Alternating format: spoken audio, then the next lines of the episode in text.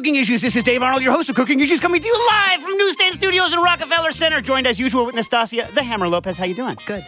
Back from uh, wherever you were last time. Where, was it last week you were away? No, you were away. You were oh, away. I was uh, I was at Harvard doing the Harvard thing. Yeah, yeah. Well, I don't know. If it comes up, it comes up. Joined as usual in the studio with Joe Hazen. How you doing? I'm doing great. How are you? Doing all right. Uh, we got Jackie Molecule still in Mexico. What's up? Still in Mexico, recovering from uh, my meat bucket meal. Oh, yeah. So uh, a couple of weeks ago, I told uh, Jack that he needed to go. What's the actual name of the meat bucket place? Oh, I can't pronounce it. I'll have to look it up. But we should just continue to call it Meat Bucket. We'll call it Meat Bucket. But we got you, you put on the Patreon, uh, like, exactly where it is, right? You geotagged it. So it's this place in Mexico City. Yeah, we'll do that. Where, yeah. And where they have this, like, uh, like a giant, like, uh, I guess... What is it? What is that? A rondo? Big, big, bigger, big, large, right? Uh, full of some bubbling meat liquid, which is, it's unclear. Uh, what percentage oil and what percentage uh, water-based liquid would you say that is, Jack? It had to be more on the oil side. Yeah. And then just like uh, uh, all the meat, like just all the meats, all of, all of them, like just sitting there. You, well, there had to be some broth in it because it did bubble.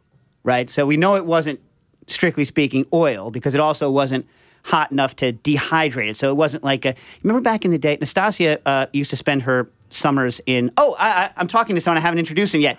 Our special guest today on the show is Dorothy Kalins, who is the founder of uh, Saveur magazine way back uh, in uh, what was it, nineteen ninety-three? Four. Four. nineteen ninety-four, mm-hmm. Which was. An, and and all, then after Saveur went to Newsweek for a while, and as you put it, uh, saw that. Uh, through, uh, what was it, nine eleven and two wars, decided to get back to food, and uh, since has become a, uh, a producer of cookbooks, which we'll talk about, but is here today to talk about her new book, which is actually, I read somewhere, which is kind of unbelievable. Is this really the first book that you've done under just yourself with, with no one else, or no? Very first. And it may be the last. Yeah, writing books does suck. Uh, The Kitchen Whisperers. Cooking with the wisdom of uh, our friends. All right, so, uh, and it, by the way, so uh, if you're listening live on Patreon, call in your questions uh, for Dorothy to nine one seven, four one zero, one five zero seven. That's nine one seven, four one zero, one five zero seven. But back to Meat Bucket. So uh, it's this, it's this like bubbling cauldron with all these kinds of meats in it, but then it, you just order what type of meat and they pull it all out of they this. They pull that chunk out. Correct. Yeah, hack it up, and then they, they dip their... Now, their tortilla game is not the best tortilla game in town. I mean, come on, because it's Mexico City. No, that's true. Please. But again, you know, uh, not everyone can have all the skills, right? And so then they, they, they dip the tortilla into into the bubbling liquid and then put your your your uh, hashed meat onto it. Uh, yeah, so was it uh, was it everything you'd hoped for? I had my first tacos de ojo, eye, eyeball tacos. Oh, oh God, that sounds unpleasant. Mm. Was it? It was. Why would you go for the... Why not just go for the delicious? Don't go for the freak meat. I tried most of them. I tried most of them. You know, I'm a completionist. Dorothy, you ever had any freak meat that you like, or do you... Or, or no? I mean, I like offal, right? You like... You, you, yeah, yeah, sure. But like... Yeah. Sweetbreads? Yeah. yeah. Oh, those yeah. are great, you know, when done well. Do you like yes. them when they're super Ronio. gooey, or do you like a little crunch on the outside of your sweetbreads? Oh, breads? I like crunch. Yeah, yeah. Always crunch. Yeah. I've never been huge on, like, just straight braised sweetbread things, just pile mm-hmm. of goo. Not my mm-hmm. thing. Right, you know? Texture-wise. Although brains are pretty good. Do you still eat? Brains, they have brain yeah. taco at, yeah. at this Meat Bucket place. Uh-huh. You can get it. And someone but handed it's it to not me. In the pot with the rest of the stuff. I don't know what they do with it. I don't know. Uh, but No, uh, that's correct. That's I, correct. It's yeah. not in the pot with the rest of right. They pull that separately. That's I right. don't eat brains anymore, ever since the Mad Cow. Do you still eat brains? Rarely, but I wouldn't turn it down in a good place. Now, do you eat brains? Do you like your brains like like... egg style, like cooked in with eggs, or do you like just like? Because I believe in the tacos. It, the ones I had it was just like like a like a like a tranche, like like brain. It's like uh yeah. The texture is yeah. The texture has to be played off against something. Yeah, yeah. Better, crispier. Yeah, but so like so in in in, in a game of marrow versus brains, what do you go for? Oh, you know, there's something fabulous about a roasted marrow bone. Yes, that is delicious. Really? Great. Yeah, yeah. Haven't had that in, in years. You have to you have to ask your butcher to slice them in half and then season them and broil them. Oh man. That's you know, great. I've never... Do you ever used to eat the marrow stuff, Stas? You, you marrow? What about you, Joe? You a marrow guy? No. Come on. What about, like, uh, you, you, oh, you're Italian. Did, you, did your family... Did you grow up with ossobuco? Oh, we did ossobuco, yeah, of course. Did you pop the marrow out of the ossobuco? That's what your pinky was made for. I've done it a few times. Don't love it. The other side of my family is Jewish. We don't eat innards. Don't mm. eat brains. Don't eat any right. bone, anything like that. Right. No. Yeah. Yeah, I grew up, you know... You chew the ends off the chicken bones. You pop the marrow out of the ossobuco. But for some reason, my mom, maybe once or twice she did. She never made, she never, we never did the split marrow bone with the, with like the parsley on top and all of that. That's the one to do. Yeah. I had, I remember the first time I was served super fancy where the, like, like a, a at a Michelin three star where in France, where my wife and I couldn't afford it, but we went there anyway. You ever been to uh, Pre-Catalan in the Bois de Boulogne? No, but I know of it. Yeah, yeah. So, like, you know, whatever. We didn't know. We were real young. It was, like, super stuffy at the time. We didn't have the money. And we didn't realize that this is, like, where the hookers go to hang out, right? The Bois de Boulogne. So, like, and we didn't have money. There was no cell phones and there was no, uh, no, no taxis and we didn't speak French. And so we got lost in the Bois de Boulogne and we were super late for, for dinner and sweaty because we were running around trying to find it, asking all of these French hookers in broken French how to get to this three-star Michelin restaurant. It's quite an experience. Great meal, though. Great meal. They had all the... Uh, do you appreciate goofy, goofy French, like, serving clothing? Like, all of the weird, like, special clothing and all those... The vests and yeah, the yeah. ties, yeah, yeah, yeah. whatever, and the, the dish towels... tucked into the waist, yeah. You like that stuff? I do. I, I do, too. Yeah. yeah. Do you prefer French service or Italian service? At this moment, I would take any kind of service. uh, all right, all right. So how about this, Nastasia, since well, we'll do the questions later on. Like, we'll bang them all out. Yeah. So, and, you know, we'll get Dorothy to weigh in, and once, you know, she's more used to the tangents that we're going to, yes. well, I'm inev- inevitably going to go on uh, throughout this thing. Okay, so let's go back to the book, the new book. The Kitchen Whisperers. So it's it's interesting because, and and again, the uh, what, what is this called again? A slug line? Is that slug? What what do you call that thing it's, afterwards? It's kind of a, it's a subtitle. Subtitle. Yeah. So it's Cooking with the Wisdom of uh, Our Friends. So not necessarily, by the way, like a lot of people talk about, you know, the wisdom of, of your ancestors. And while there are some people from, you know, your parents' generation, your grandparents' generation, it's really a lot about like friends, like people who are, you know, your age, younger than you, older than you, but not. It's not about necessarily handed down wisdom. It's about shared wisdom, right? That's that's right. And actually, the the subtitle I wanted on the book was "Cooking with the Voices in Our Heads," because that's really the experience that I have, which is when I'm alone in the kitchen, I hear people telling me to do things or suggesting or whatever, but the publisher thought that that might sound like I was a crazy person, so we had to. We did Cooking with the Wisdom of Our Friends, but basically, I think that we all, when we are in the kitchen, are listening to where where do we go next? Where do we take this ingredient next? How do we do this thing? You know what what what what you know? And I have a constant dialogue, and I'm so lucky that I've got a lot of people who are whispering to me. Well, less, well, yeah. I mean, you've known quite a few kind of amazing, amazing cooks, and so the the thing about it is, it's it's not chronologically oriented or chronologically um, organized, I should say, but it's uh, you. It, it does end up reading somewhat like a memoir because you can trace the kind of history of what you were doing through the people you choose and the stories that you tell about them. That's exactly right. Right. So it's. And so it's an interesting story. Let's let's talk about let's talk about this uh, story. So Saveur, and and even though this is not in the book, I I, I can't help myself. So for those, who, I would guess mo- most of our listeners, how old would you say they are? Stop, like, uh, they're between twenty-five and forty-five. Okay, so they don't know necessarily what it was like to be a cook coming of age in the early nineties.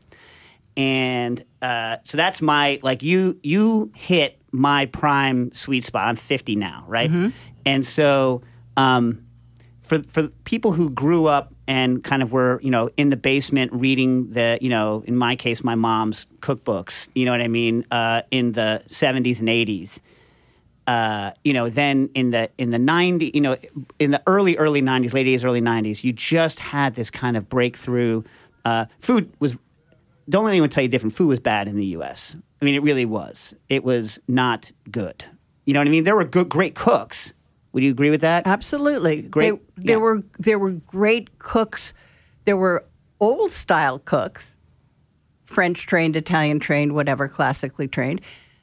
But there were also beginning to be a new generation of American cooks, and that was the thing that we were excited about. Um, even at Met Home, which I was the editor of before we did Saveur, we traced that that.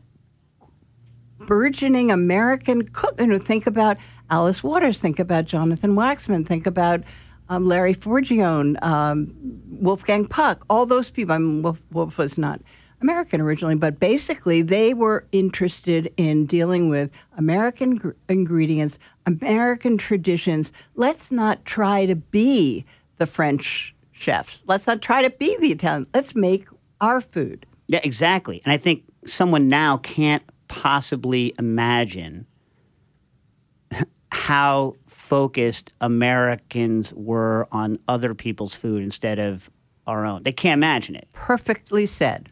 Yeah. Um, by the way, uh, going back to that time, so just before, maybe, maybe I forget exactly what year it was. Do you remember when Julia Child did uh, Cooking with Master Chefs, where she mm-hmm. got a bunch of young, like, and then she put them all on her television mm-hmm. show?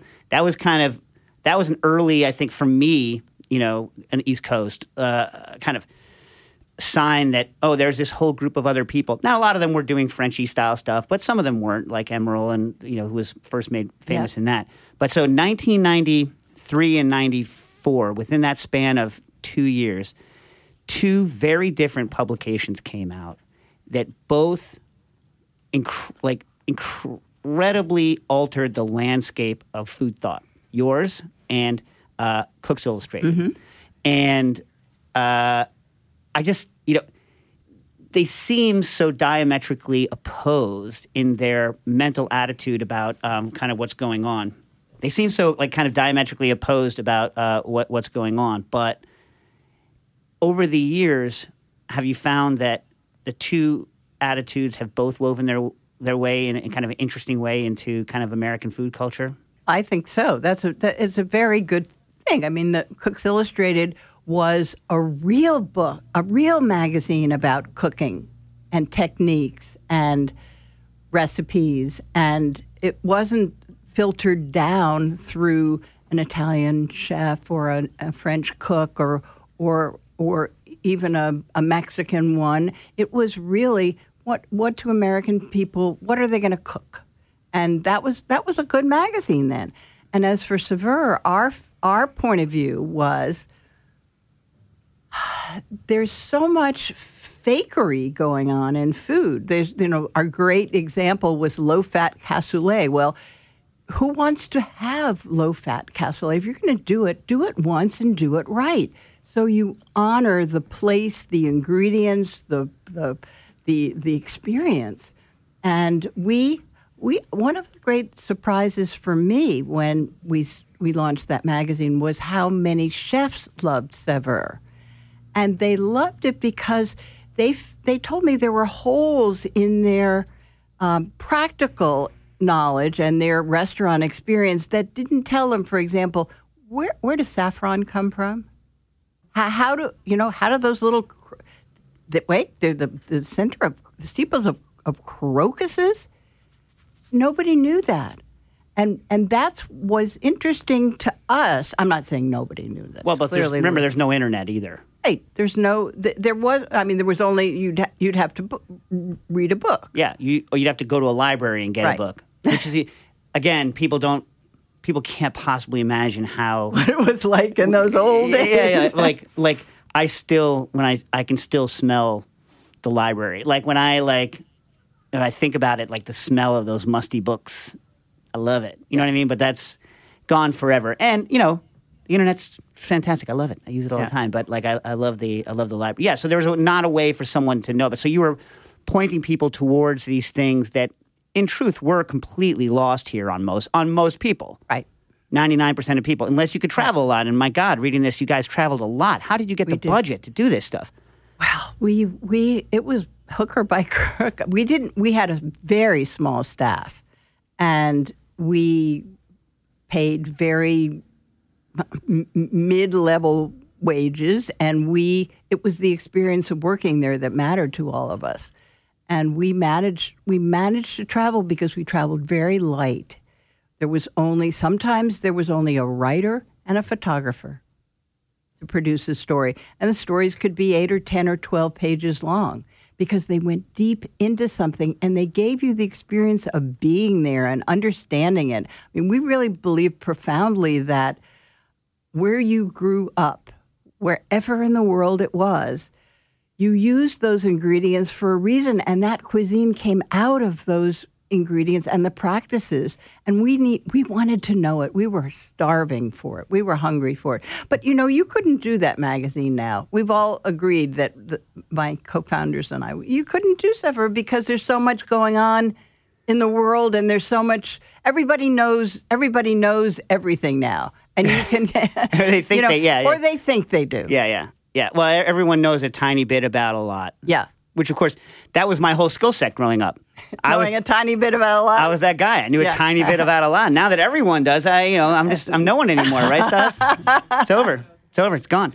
Um, so, an interesting one of the interesting things you you bring up here um, a, again. It, it's now very uh, fun to go and look at old food photography, magazine food photography, because of the weird stilted imagery and the way everything looks. And you you. Talk about having to, because you were in magazines, you didn't just start Saveur one day. You were, you, you were working uh, as an uh, editor at uh, Met, Met Home. Home. You, start, mm-hmm. you started that one, right? I started it, and I was editor for, for eleven years. Yeah. Right, yeah. And then, and what? where were you before that?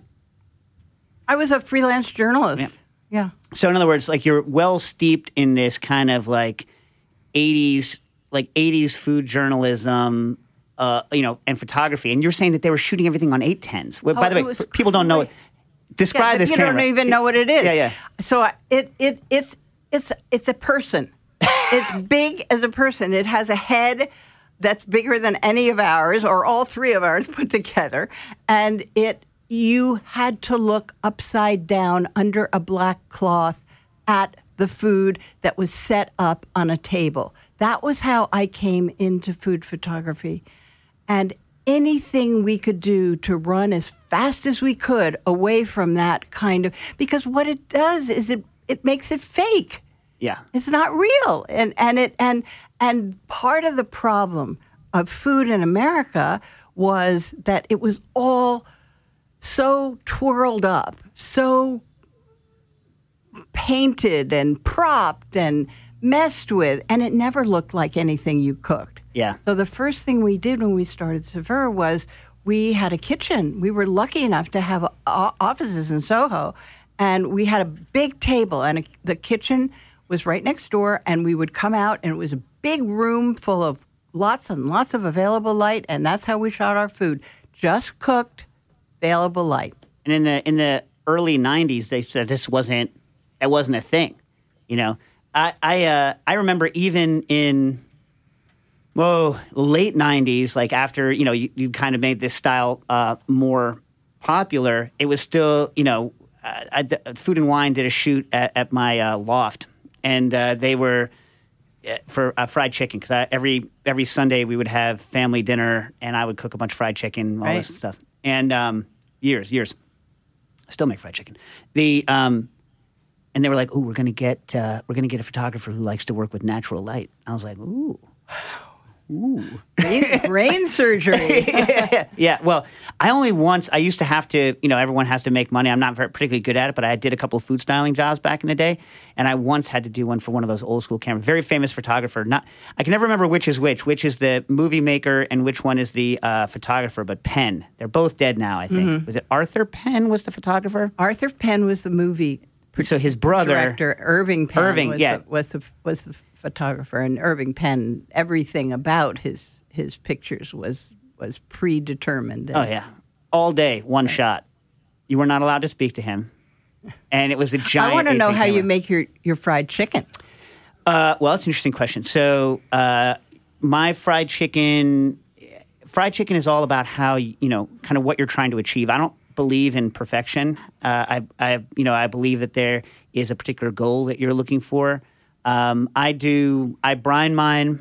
Uh, I brine it actually in milk, not in buttermilk. Not in buttermilk. Well, the reason is, is um, I think it, it, the, the acidity and look, if you're going to cook it really hard, then uh, buttermilk is good because the, the acid will kind of uh, soften the chicken flesh. Mm-hmm. But if you're not going to take the extra step of overcooking the chicken, I find that buttermilk soak can make it a little bit soft. Um, Subtle. Yeah, yeah. So I, I do, and I don't even know if water would be the same as milk. I just, I've always used milk for thirty years, I've forty years, you know, whatever. I've yeah. used milk, so I, I use milk. Salt, milk, salt, sugar, sugar, basically as the as the soak, and then uh, overnight brine. Uh, well, so if I if I need to make it faster, I will just increase the salt and sugar content and cheat a little bit. Mm-hmm. Uh, but yeah, then then uh, again, I haven't tested it because this is the way I grew up. Like old school, dry them out on racks, mm-hmm. you know, uh, for a couple of hours. Then I do flour, then uh, buttermilk, egg. Uh, soda, buttermilk, buttermilk, egg, salt, pepper, soda powder. Then you know, back into the flour again, and then and then fry. That's it, the reason. It, the reason I do dry wet is because I, I don't like to work with uh, batter based chicken just because it's too complicated. It's not bulletproof. If you don't get the viscosity of a batter just right. Mm. It either slips off, I it's see. too thick. Oh, yeah, that's an awful thing when it slips off into the pan and you think, oh, oh my God. Oh, my God. I, so uh, you're familiar with um, uh, uh, um, Willie Mae Scotch House in New Orleans? Oh, absolutely. Yeah, yeah, yeah. So I had the great pleasure a couple of years ago back when, uh, you know, traveling was a, a thing of eating at Dookie Chase's and Willie Mae's in one day. One day. I had both They're their both fried chickens one day. Fabulous. Uh, and so, you know, Willie Mae Scotch House is uh, an all-batter situation with no pre-dust. Now, I've got some people on the air, some friends of mine, I won't call them out, who I, I had researching this because it's incredibly difficult if you don't make uh, chicken every day to to to get an all-batter um, recipe to work, especially with no pre-dust. Mm-hmm. It's just very hard. To get it to stick. To get it to stick. Mm-hmm. The viscosity has mm-hmm. to be dead on mm-hmm. every time. So, mm-hmm. like, one of the theories is, and I've seen videos of them doing it. They never got the recipe, of course, right? I think they're using a um, they're using a high-acid, I think, marinade uh, just to stop. So, like, you know, one of the things that I, I do that's odd in mine, and I saw you raise your eyebrows a little bit, I put soda in. So butter buttermilk is good in a in a in an outside batter because um, – if your batter or your breading is slightly acidic, it won't brown as much in the long cooking of mm-hmm. uh, of frying as if you added baking soda. But I don't know. I just always put baking soda in. And but if I'm going to do a super long fry, sometimes I'll scale it back so that mm-hmm. it's still slightly acidic. Mm-hmm. Anyway, so you're always feeling the fingertips are at work. Yeah, yeah, yeah. But anyway, I can't get that, and so I'm writing a book now, which you know. late. And in my fry thing, I'm going to be like, listen, I've worked a lot on trying to figure out this batter only thing, but I just don't think it's it's worth it because if you're not going to fry every day, you're not going to get that in your bones. It's, you're just not going to get it in your bones. That's so great. I, I love that. I love that's exactly the way cooking should be is that you feel it in your bones if you're lucky enough. Yeah. Oh, speaking of somebody uh, texted me. I haven't had a chance to look at the video yet. Made the leg balls. I'm going to look at your video, and, and we'll talk about it uh, next next week. Uh, so I, I do my... Who was it? Uh, I, I have it here in, in the thing. Uh, so like uh, people in my family, I won't call them out because they get mad when I call them out, uh, don't like to eat meat on bones. Well, by the way, uh, interesting. In your book, you mentioned bring the rabbit back. Mm-hmm. You have a, like a little couple paragraphs, couple graphs yes. on bringing yes. the rabbit back. Yes. I think... So you, you speculate, or maybe it's the person you're talking with, I can't remember, speculates that uh, rabbits are pets and that's why we don't eat them. I think it's the tiny bones. Oh, you do? I mean, maybe it's a combination of the of the, of the bones and the... Yeah, I don't think people have the experience of eating it. And that and that's the barrier to entry. That was David Tannis. That, oh, yeah, yeah, that, yeah, yeah. You know, is a great rabbit cook. Never had his food. Oh, best. Yeah. Because... He's he's a chef, but he's not a chef. He's a cook. So, rabbit, you don't you think it's just the kind of what do you guys think? Pet or bones, some combination, just we don't eat it? What? Bones. Bones? Joe, what is your feeling? I, I think it has to do with the bones as well. But I love a rabbit ragu. Yeah? Love it. Mm. A lot of good Italian rabbit dishes. Yeah. Wonderful. You know what my yeah. issue also, uh, like, uh, rabbits dry out when you overcook them. They really, really do. Now, if you're going to shred it and have, like, a sauce, then who cares whether you've overcooked it? Doesn't matter. It, yeah. it, but, like, you know, I don't know, like, the, the again, as as someone who, uh, my age, right, I'm in that that kind of demographic where we all were aspiring to serve kind of these unadorned kind of like there, we, there was an anti-sauce period. You yeah, know what I mean? That's right. There was a, a purist. Well, it was that I think much of the French and Italian cooking that we knew as as really cooking was sauce-based. Right, right, right. So we wanted to do the opposite, yeah. Right, and so, you know, and so then, you know, those kinds of meats are hard to do unadorned, mm-hmm. I would say. Yes. You know, because if you're just gnawing on it's a— It's not a yeah. throw a rabbit on the grill kind of thing. Yeah. Right, right. You have to you have to really work with it a little bit. Yeah, yeah, yeah, yeah, yeah. yeah.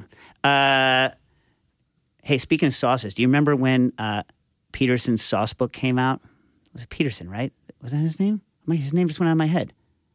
Oh my God. I was just thinking about how we were anti-sauce for a while, and then this magnificent sauce book from nineteen ninety? nineteen ninety. Anyway, I'll get to it. I'll get to it. Okay. I'll get to it later. My brain will come back. Okay, so let's talk about, what do you want to, what do you, what do you want to talk about? Here's what I want to ask you about. Okay.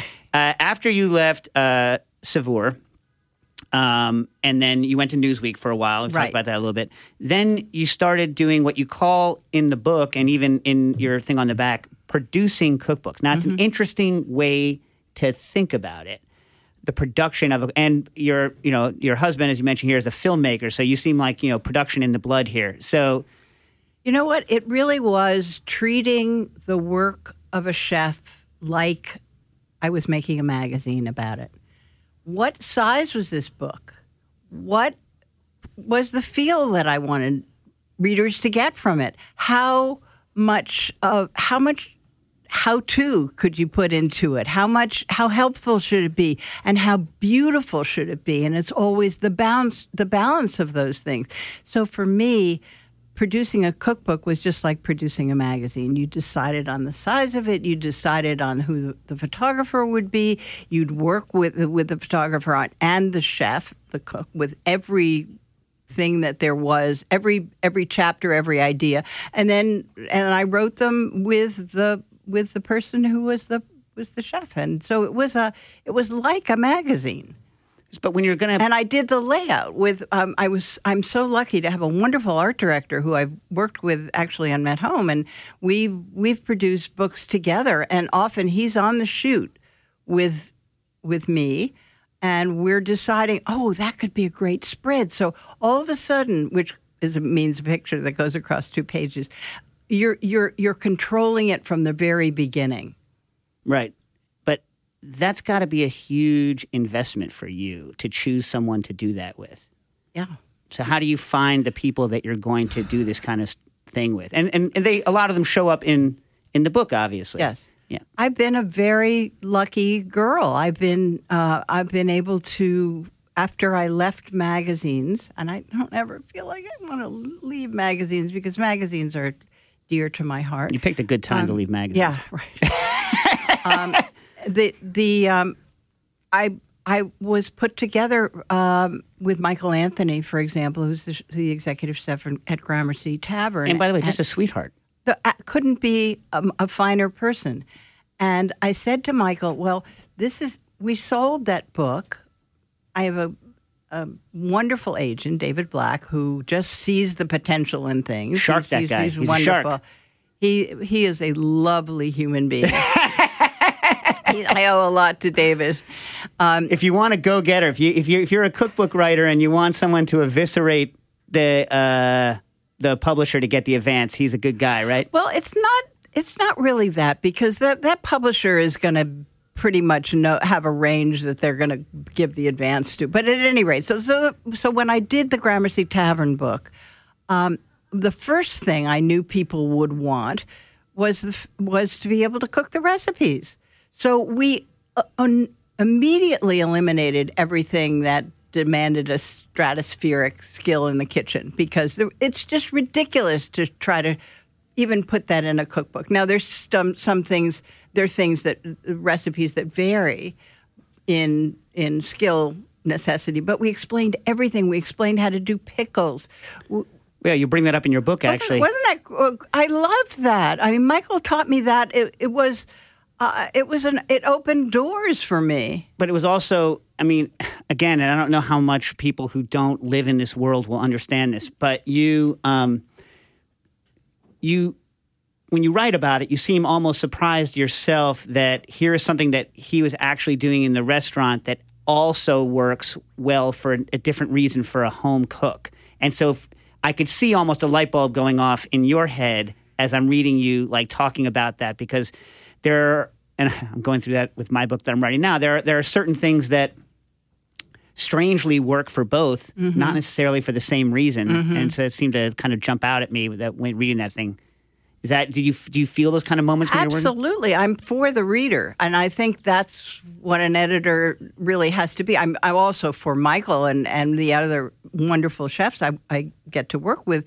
And I want to make sure that their ideas are clearly and um, importantly transported to, to a reader. But basically, no, no, you're not going to ask A, a home cook to do a certain number of things. That's why you go to a restaurant, like Gramercy, for example.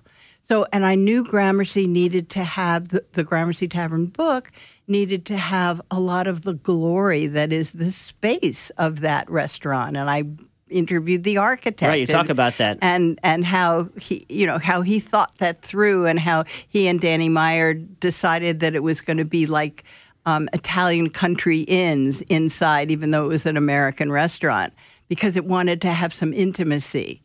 It, you know, it was, it was, you know, kind of before the knock 'em dead, walk into a room and gasp. Yeah, also, I guess school of restaurant design. Danny Meyer must have had a budget, because, as you say in the book, Stas, you would have liked this. He sent them to Italy to go eat at a bunch of nice-looking restaurants. Yeah. It's well, like, they hey. were they were going to Italy on their honeymoon, and he just sent them to the places. No, he didn't. He didn't oh, say okay. all right, all right. Uh, so uh, Nastasia and I actually uh, had. Um, so you know, we were working on the Museum of Food and Drink. We we uh, we did a fundraiser. We had Michael Anthony do it. Remember what we gave him? No. T V dinners. Oh yeah. Oh yeah. And he knocked it out of the park. Yeah, yeah, well, yeah. Because you know what? He's a dad.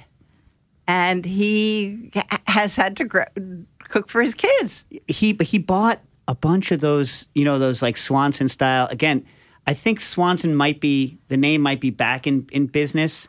Uh, but for those of you that, you know, weren't alive back then, uh, you they literally had these things. Do they, Joe, do they still have these things? Do you know? Does anyone know? Jack, you're... Yeah, I've seen them in the store. But they don't have the... That was called literally the Swanson Hungry Man. Yeah, yeah, I saw them in the store. The and it was, yeah. uh, uh, it was like a a triangle shape pressed into aluminum foil. Right. And that's exactly what yeah, it was. Yeah, it was like some sort of like space program. Like uh, the potatoes were wet and dry at the same time. That's a wonderful description. Yeah, it was just like, and the the overcooked, uh, quote unquote, Salisbury steak. Uh, they were an abomination. Anyway, so he bought the, uh, did, uh, you know, um, got amazing produce and did something very, but but served them in those trays. And it was... Uh, That's great. Yeah. That's it, perfect. It was uh, it was kind of cool. Oh, another thing. So you, uh, when you're talking about him, there's a couple of ingredients that weave their way in and out of the book a couple of times. So I'm going to bring them up. One of which, Jack uh, in Mexico City has something to say about. Squash blossoms make several appearances in, in the book.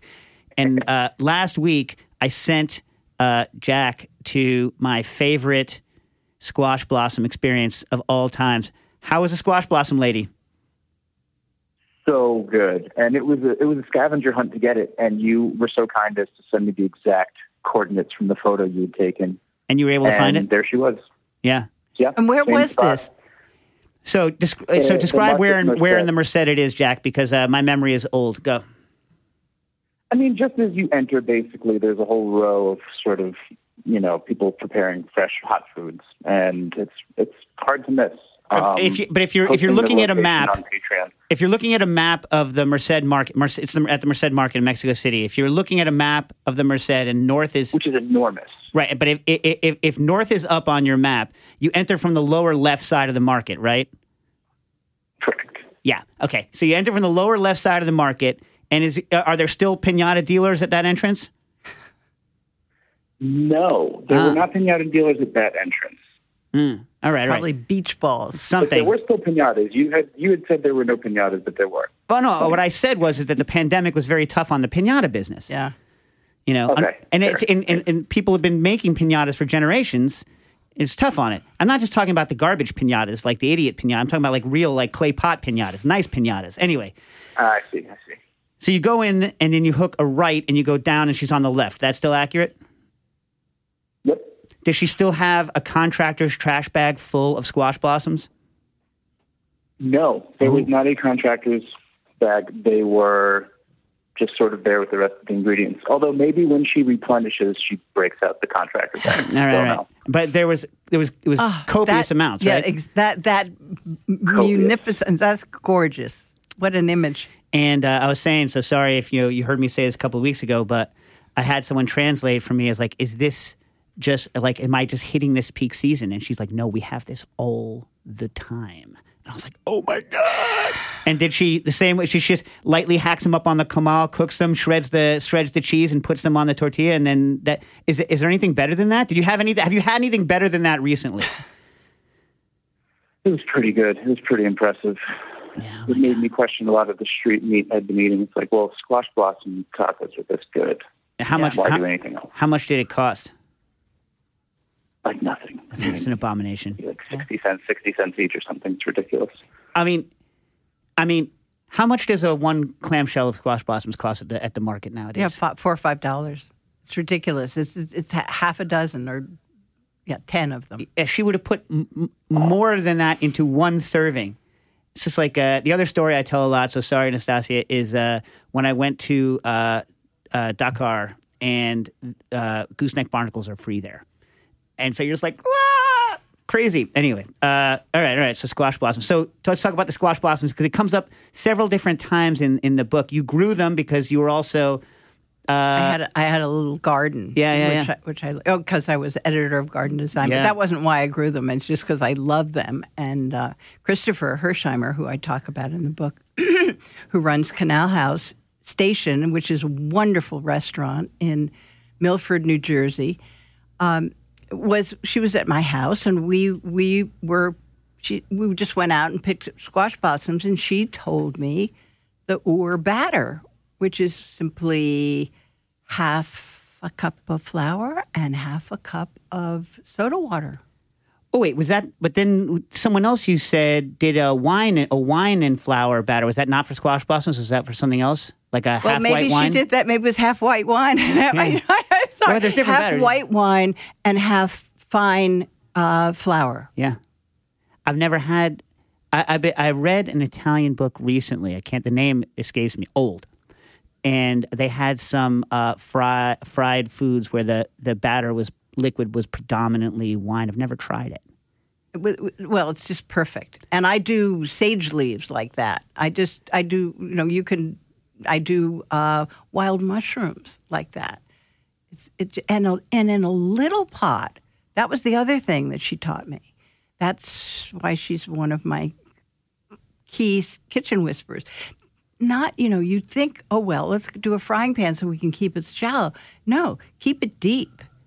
A small saucepan with enough oil to dip the the blossoms in, and they'll cook all at once. And it's perfect. Nastasia loves squash blossoms. Yeah. You grow them. You used to. Used to. Out of your window. Mm-hmm. Do, you know what's weird? Which, do you, do you, I, uh, not all squash blossoms taste as good as the others. For instance, like the blossoms on pumpkins don't taste. They don't. They're not as sweet. Yeah. As zucchini blossoms. So the ones that the ones that they, do they have specific varieties that are better for the fruit that, that I find basically worthless, or do they or, or do they are all zucchini blossoms equally good, or are there varieties whose blossoms are? Oh, I think there's probably not very much difference, but among zucchini squash blossoms. Yeah, pumpkin blossoms are not yeah. good. Yeah, they're they're. It's a different animal. Yeah. Yeah. I remember when uh, right after my parents got divorced, when my dad uh, moved into somebody's um, uh, house. He lived in their attic. You know what I mean? Well, it was an apartment. I mean, I mean he didn't like live in somebody. Anyway, the the the mom there, she grew squash blossoms, and when I was a kid, that was the first time. And she would do it in in the batter and fry them. But because I was an American, she let me put syrup on them. So I so I grew up with fried squash blossoms. Uh, like maple syrup, like pancakes. She's like, eh, it's American kids, fine. You know what I mean? But like, yeah, that's where I learned. But I think most Americans, it's just too expensive for us to grow up liking them unless you grow them. Right. And then you have them in such when abundance. When you grow them, yeah. Then you have them and it's not a luxury. Yeah. Yeah. Ooh, squash blossom. All right. The other one is that I feel like you, when you were younger, hated on rutabagas and only learned to like them later. I, I get did. that feel. Yeah. And that was another Michael Anthony. It was that they're just big clunkers, and then you realize. I mean, he there's a recipe in the book we we did after Gramercy called "Vias for Vegetables," and he's just a vegetable head. He just loves vegetables, and and he slices these things like silk thin, little thin. It never occurred to me to treat something as as beautiful as that. I mean, and he made a gratin out of it, which. Of course, we did with potatoes, and I've done it with parsnips, and I've done it with um, celery root. But but rutabaga, well, it's lovely. I mean, I love rutabaga. Of course, I worked for years with a Swede, so you know, I, yeah, but I love I love rutabaga. Yeah. I can't make myself love parsnips. Parsnips are, are now David Thomas loves parsnips, and he taught me about those. And he said you have to remove the hard core center of them. Mm, I'll try it. So and, like quarter, and then lop out the middle middle yep, section. Yep. Like you would a pineapple. Yep. All right. Exactly. And because that they're, they're they're chewy and not very flavorful. Yeah. I mean, I always think of a parsnip as a trash can carrot. No, they they have there's a sweetness. All right. To them. I mean, I'm, look. I try to tell my kids, I'm like, uh, you know, try, keep trying everything. Maybe if, if the other one that you, you learn to like is persimmon. It took you a while, right? Yes, it I still did. have not. It, I don't care uh-huh. about them. I don't hate them. I just don't care about them. You now care about them. I do. I do care about them. And I welcome them because when tomatoes are gone, it's almost half my my food vocabulary is, is when when the tomato season is over, I can't get myself to use, I use canned tomatoes, but I don't use tomatoes from the from the store. Right, because they're trash. Yeah, uh, garbage, filth. Uh, did you? Although I have you learned to like the Campari tomatoes that have come out in the past I've tried. fifteen years? I've tried. It's the only one I use. I'll roast them when I, you know, when I'm getting desperate about April, or March or April, and I just ugh, can't stand not having tomatoes anymore. I I put little, I put herbs and garlic in them and roast them in the oven, and that's that gives get, gives them a, some flavor. All right, so another tomato thing. You mentioned, uh, and I've read it so many times in my life, and I've never done it because it just seems horrific to me, taking a, a tomato, a ripe tomato to a box grater. Like, what the heck? So that's Catalan. Yeah, but that what... The- Coleman taught me that, and what, what, what you do with it is you get this rich um, puree of of flavorful tomatoes, and you throw the skins away. Oh, so it allows you to keep the skin on your side of it. So it's so absolutely. It, so it's a cheap way. So if you don't want to buy a tomato strainer, if you're not right, ma- making right, the sauce, right? Did you have a tomato strainer in the house, Joe, growing up? Uh, yes, I did. Yeah, I mean, they're actually tomato strainers. People are not that expensive. They really aren't. If, if you own a KitchenAid, I know you're you're kind of anti-equipment. in the, I mean, not anti-equipment. I'm learning my way around them. Yeah. Well, I mean, the impression I get is that you feel that, you know, if you need all that equipment, maybe you should have just spent more time learning to cook. Yeah. That's exactly it. That's exactly it. But I am a gearhead. I've always been yeah. a gearhead. I like yeah. equipment. But uh, tomato strainer, because this, again, I, I can't remember whether I said this on the air or whether this is what I'm writing in the book now, but like tomato skins taste bad. Yeah. They taste bad. Uh, and so that what you're left with is a pile of grated tomato and the skin in your hand. You throw the skin away or in I, a compost. See, this I never understood. Yeah. So now I now I understand the reason because I'm those, thinking all those Catalans. Yeah. Yeah. Because by the way, seeds don't taste bad; they just have no flavor. Mm-hmm. Skin tastes bad, actively bad. You know what I mean? Uh, all right. All so right. they, they and you know they the the Spanish just rub that tomato paste on on bread or toast, and it's just all you need is breakfast. Yeah, the bread with tomato. I mean, I like it. I'm never like. Again, I've I've had it. I've had it in Barcelona several times. It's good. It's it doesn't it doesn't take me to a child. It doesn't take me to a place. No, a memory place. Well, also their bread isn't like the bread that we love in other parts of Italy and France. Yeah. Although, do you hate Tuscan bread as much as we do? Oh, I, I don't. It has no salt. Yeah. How can you eat anything without salt? Okay. Okay. So uh, you know you know Jim Leahy from yep. Sullivan's. Yeah. Yep. So yep. we've had him on the show a couple of times. He's great. Yeah, he's always good for a laugh.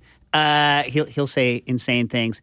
Every time we have him on, we insult Tuscan bread, right, Stas? Yeah. And every time, what does he say? He likes Tuscan bread. No, and then what does he say? No salt. No. What does he say? I don't know. He'll make us Tuscan bread with no salt, and we're going to like it.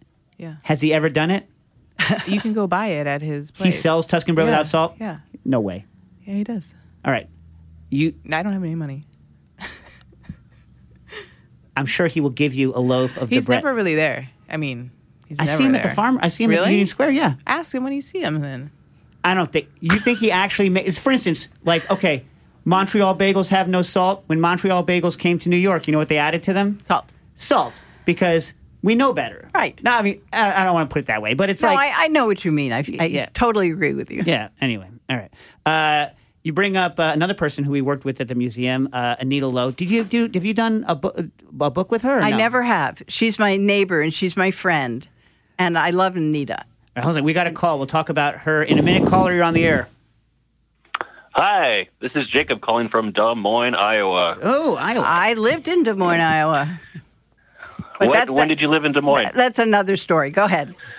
Sure, sure. And I, I apologize in advance for asking a question because I know you guys are, uh, sounds like you're having such a lovely conversation. And unfortunately, uh, due to uh, my own, uh, what's the word, uh, not not being on the ball about this, I, it's time sensitive. So I All just right, want to make right. sure I get this right. Let's do it. Uh, so I'm doing a drag queen dinner this Saturday. And because it's drag queen themed, I wanted to incorporate uh, cocaine.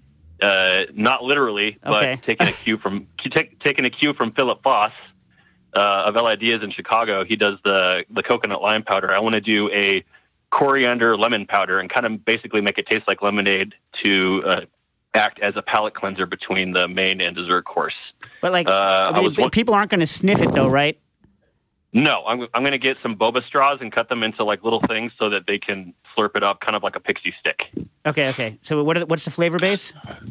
Uh, lemon and coriander powder. And so the the reason I'm calling is because I want to make my own lemon oil. And I heard you mention in episodes past about making lemon infused oil using an I S I.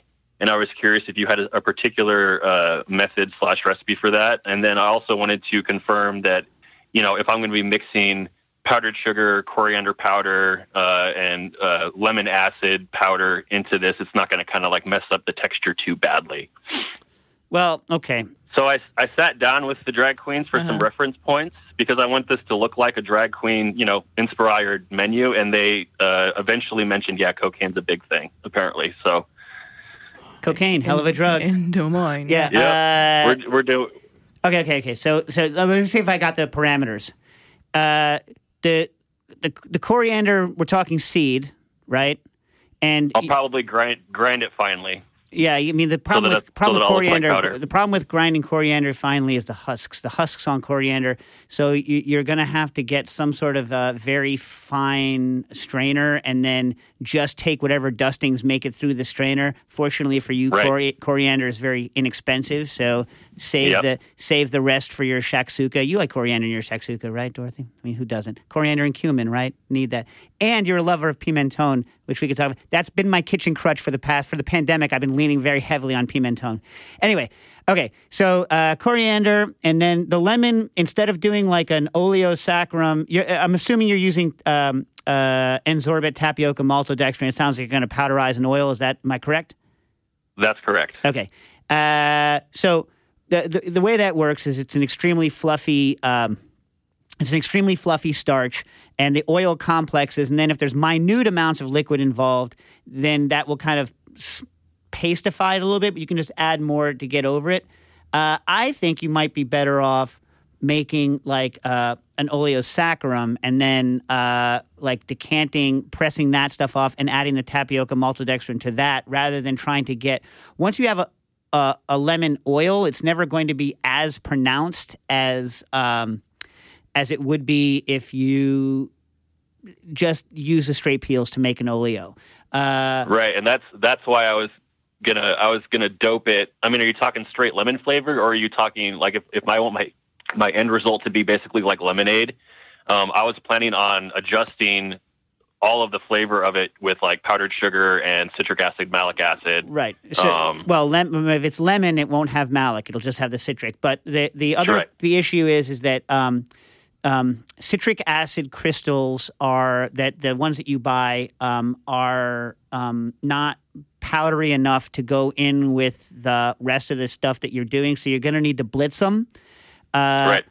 Just be aware that um, that it then becomes you, you use a scale to measure it. Powders are very. I'll tell you a quick story.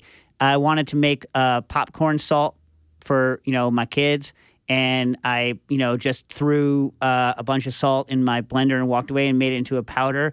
And then I tried to use my normal cook cook's hand on it. And it, uh, oh my, inedibly salty, inedibly salty. Oh yeah, you know what yeah, I mean. Yeah, and yeah. I, I've I've got I've got digital scales and micro digital scales. So like if you've got specific uh, per, per percentages to throw at me, like I'm all about percentages and metric and stuff like that. So I mean, it's weird. I've never. I mean, it's, if you want it to literally, be, you have to figure out like, you know, just remember lemon juice is about six percent acidity. So if you're thinking about right. it in terms of like how much, quote unquote, lemon juice should I be consuming for this amount of powder, then you can kind of just do the math that way. Does that make sense? Yeah. Is this helpful? It is. Uh, and I just want to confirm, because I've only messed with uh, tap, malt, and Zorbit once. Um, and it was, is it, we did it um, oil into powder. So we were making like a pork powder. We would just take rendered lard, mm. uh, throw it in the food processor, zip it up, and then drizzle in the fat, and they would use equal parts by weight. So if it was one hundred grams of powder, it was one hundred grams of fat that would go into it, and then season it. Is that the approximate? Uh, it's been so long, and it also depends on. I know, right? It, it depends on exactly the texture you want. You can get anywhere from like a runny paste to a fluffy powder. Uh, this is one of those things that you're just going to want to do, as we say, by eye until it's the texture you want. Yeah, that's pretty much what I was planning on doing. Um, but you said oleosaccharum would probably be a better bet. I would try in terms it. of extracting lemon flavor. I would try it. Otherwise, otherwise, zest, you know, as many lemons as you can get a hold of, and then put them into the oil and hit it in the I S I and let it infuse, and you'll get it. But it's never going to be as strong.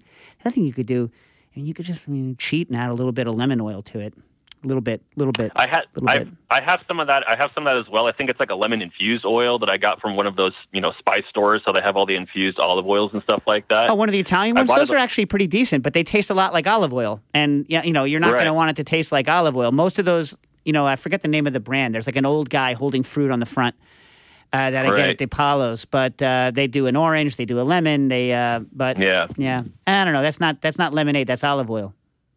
Yeah, exactly. Yeah. Yeah. Cool. All right. Well, All good right. luck. Let us know how it goes. Hey, listen. Make sure no one as a joke snorts that. Seriously. Yeah. No. I'm. I, I, no. I'm. I'm going to make a. I specifically mentioned to the hosts of the party, like, hey, I'm going to have a couple of minutes on the microphone to talk about this, right? Because I don't even think that they've they've put the uh, the palate cleanser like on the menu. That's going to be a surprise thing, and so I'm going to be sure to like walk people through it. But yeah, Philip Philip Foss has gone on record and saying you'd be amazed at what some people have done. Like they get uh, well, poli- politicians in there rubbing it on their gums and stuff right, like that. Uh, it's just like, yeah, oh that's, man. That's all fine, but it's just uh, it's a, especially if when the powders are that fine and they're. I mean, inhaling like a very fine powder into your nose that's not soluble, like an acid. Like you can right. have someone have a very violent reaction to it. You know what I'm saying? Yeah, no. Yeah, yeah, no, yeah. I plan on being very, very clear about that. This isn't actually cocaine. This isn't meant to be snorted. Use your mouth. This is a dinner, not yeah. a rub not it, a rub, it, rub it into your teeth. This is the cocaine that's left over when you're done. Yeah. Uh, yeah. yeah. Right on. Yeah. All right. Good All luck right, with it. Cool. Let us know how it, let, uh, yeah, tweet me and let me know how it goes. Will do. All right, cool. So uh, Anita is your neighbor. Yeah. All right. And you were doing – so you want to talk about this farmer because I don't really know about this farmer. Okay. The farmer is named Patty Gentry, and she has a farm in uh, in Bellport, Long Island, she farms three acres of Isabella Rossellini's land, and she's an organic farmer. And she's an extraordinary person, and she's taught us a lot about things. And what the, Anita and she have are old friends because Patty used to be a chef, blah, blah, blah. Anyway, so I guess I talk about uh, a dinner that Anita made, a benefit dinner for Early Girl Farm, and how... Um, you know, how fussy I thought um, Anita was being about her oysters. Uh, she was serving a first course of Great Gun oysters, which are grown right out uh, in in uh, Mauritius Bay, which is pretty pretty great, and they're wonderful. And so she had she had all these helpers, and I was one of them. And she, one of them, one of us was dropping little tiny. Um, lemon curd, and another one was was dropping little shiso leaves, and another one was dropping little pickled um, shallots and what, whatever. And I thought, you know, I thought, this is really... And then I ate the soup. I ate them. I was fortunate enough to sit down and eat this, this vichyssoise with the oysters in it, and I realized that Anita was cooking right down to the very second of presentation, that that bite of the oyster was so extraordinary. Yeah, it's so it's funny. Like um, reading that section. Uh, by the way, she's also great. She's another one of those like people that's just a great person. But uh, I've worked with her at the you know at the at the museum on on these kind of events. And remember when we used to do events all the time, Stas? Yeah. And what I like, one of the things I like is that moment where. And by the way, I should add for people who are going to read the, read the book, it's w- one of the, another one of the threads that weaves through it is uh, whether you think in terms of platters or plates. Mm-hmm. Uh, and uh, so when you're serving a bunch of people and you're not going to do family-style service, there's this moment where you line up all of the plates, and then everybody has a different thing, and they all have to be assembled in a very short amount of time. And it's one of those things where you get to see... chefs, everyone's kind of busting each other's chops. Everyone's kind of like, but everyone's very focused and fast. You know what I mean? Super focused. But everybody chips in, and like everyone kind of like, if you don't chip in, people are like, "Who's that idiot? Mm-hmm. Who's that jerk?" You mm-hmm. know what I mean? And I really, I don't know. It just, I have such fond memories, so I don't even think about it. It wouldn't even come to my mind for it being like fussy, because in my mind, it's like obviously every plate has to look the same because everyone's paid the same amount to be at this event. You know what I mean? And it's just like, doot, doot, doot, doot. And then when you get at the end and you're like, I'm running out of chai. Right. You know, because like they all, yeah, yeah, no. So like, it's, it's like a, that's the one, that's one of the things I miss about um, those kind of, uh, those kind of things. All right. I'm being told that we have very little time. Uh, so also a lot of Marcella Hazan, you know, I never met her. She really smoked a lot, huh? You, you, oh, yeah. you talk a lot about her like a smoker's voice. She did yeah, a lot of smoking. She did. She did. Was she really as good a cook she as uh, as uh, we... Uh... You know, she was a home cook. She was a home cook. She just made the food, and it always was delicious. She was not a show-off. She was simply, she went in the kitchen, she knew her ingredients, because she was so smart. She had two advanced degrees. She, her mind was going all the time. And she wanted people to understand about flavor and about presentation. And one of the things I learned when I was doing research is is how much Marcella herself had to learn growing up on the Adriatic. Well, she didn't know Roman food. She didn't know Venetian food. She didn't know Na- the food of Naples. She she had to learn all that. She went to Milan and lived there with her husband, and she learned about this great market there called Peck. I mean, she, oh, Peck is amazing. She, she had to learn the things kind of the way we did. And she says that Italy is simply a series of different cuisines based on the ingredients, and that that those are the things you have reverence toward. And and she was no nonsense. Yeah, and I didn't realize that her husband was like a, a promoter for her. It's kind of like a, it's an inverse of the trope that we're used to, which I thought was kind of cool. Like her husband. Yeah. Well, he, he was a Harvard-educated Italian-American, and he would write her books from her Italian that she wrote on uh, legal pads. Well, you said her, yeah, her books in Italian, she wrote straight. She wrote straight. And then Victor would kind of have his way with them. So they're a little fussier in print than they than Marcella would have had them.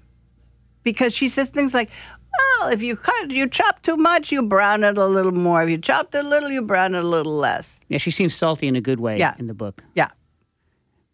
I wonder, like, uh, uh, uh, all right, all right. Well, so I'm out of time. Can I get, listen, Bill with Bill has a shag bark hickory question. Don't bake the shag, but don't bake the, uh, don't bake the bark. I don't care what anyone on YouTube says. You're going to boil the, boil the bark. Don't bake it. Shag bark hickory uh, bark, it, it's wood. It's already been baked. You're not going to toast it to make it toasted. It's not vanilla. To, please don't don't bake it. Just wash it. If you have a vacuum machine, infuse liquid into it. Uh, in the va- you know pressure infuse into it just to make your life easy. If not, don't don't don't sweat it. Make the pieces small. That's the best thing. Make the pieces of the bark small. Shoot for a fifty brick syrup. Miguel, you have you seen these new graphite cord uh, all clad pans? They're yeah. All cl- yeah. Are they any good? No, I don't. I haven't used one. I've seen them. Listen, Miguel. I'm sure they're great. People like them. Don't believe anyone who compares them to cast iron. That's not a valid uh, thing because cast iron is not about fast heat conduction, and it's the heaviest pan. It's it's not apples to apples. Uh, most people don't need a pan that is the greatest conductor of all time. Aluminum is a good enough conductor of heat for ninety-nine point nine percent of all the stuff that we do. If you like fancy pans and or if weight is a primary concern, then I'd say go for the, the the graphite. If weight is not a primary concern and you don't need to have the fanciest new pans, I wouldn't bother. If you're a neat freak, here's the thing people don't worry about. The rivets, that's the part of the pan that's going to piss you off is the rivets because you can't get them clean. Am I right about this? Absolutely. Rivets, baby. Uh, Alexander, we're still working on the spins all. We don't know when we're going to get it. Okay, uh... One last thing. I know I know we're late. Sorry, Joe. Uh, Micah wants to, to – Micah's going to go camping, right? Uh, and so Micah wants to know, and I thought maybe, Dorothy, since, you know, you've dealt with people who've done a lot of – including you do a, a lobster bake in uh, yeah, Long Island. Yeah. Hard to get right, right? You you say – aren't people buttheads when they're at your – like they're making comments that, oh, should we order pizza yeah, yeah, or whatever? Yeah. People are such jerks. People are such jerks. Okay, this is what uh, he writes. I don't think I'll have time to call in, but I'm wondering if you have any thoughts on large format meats to cook at a campsite with minimal equipment. A pig roasting setup is a bit too uh, much overhead, unfortunately. Oh, how about burying? How, well, how about burying, yeah, though? Yeah. Do you like burying? Have you ever have you ever had a good, like, uh, earthen roasted I, well, pig? What do you control, though? I mean, the, the question is... do you make it about that experience? And if you do, then you better research it and figure it out and and and and do it right. Yeah. Well, you know, let me let me let me just I'll leave, I'll leave with this because I know we're gonna. Uh, if you make it about the experience, then it doesn't really matter if it's the best piece. That's exactly right. Yeah. All right. All right. All right. Uh, So, Dorothy, thanks so much for uh, coming on. I had a great time. The book, which you should go buy, is The Kitchen Whisperers. It came out this week. Yeah. This week. Congratulations. Thank you. Uh, you know, and like you say, it's maybe the last one you do on your own because, man, doesn't it suck to write a book? Not fun. Not well, fun. It is. It's fun when it's over. Yes, it is. All right. Thanks so much. Cooking Issues.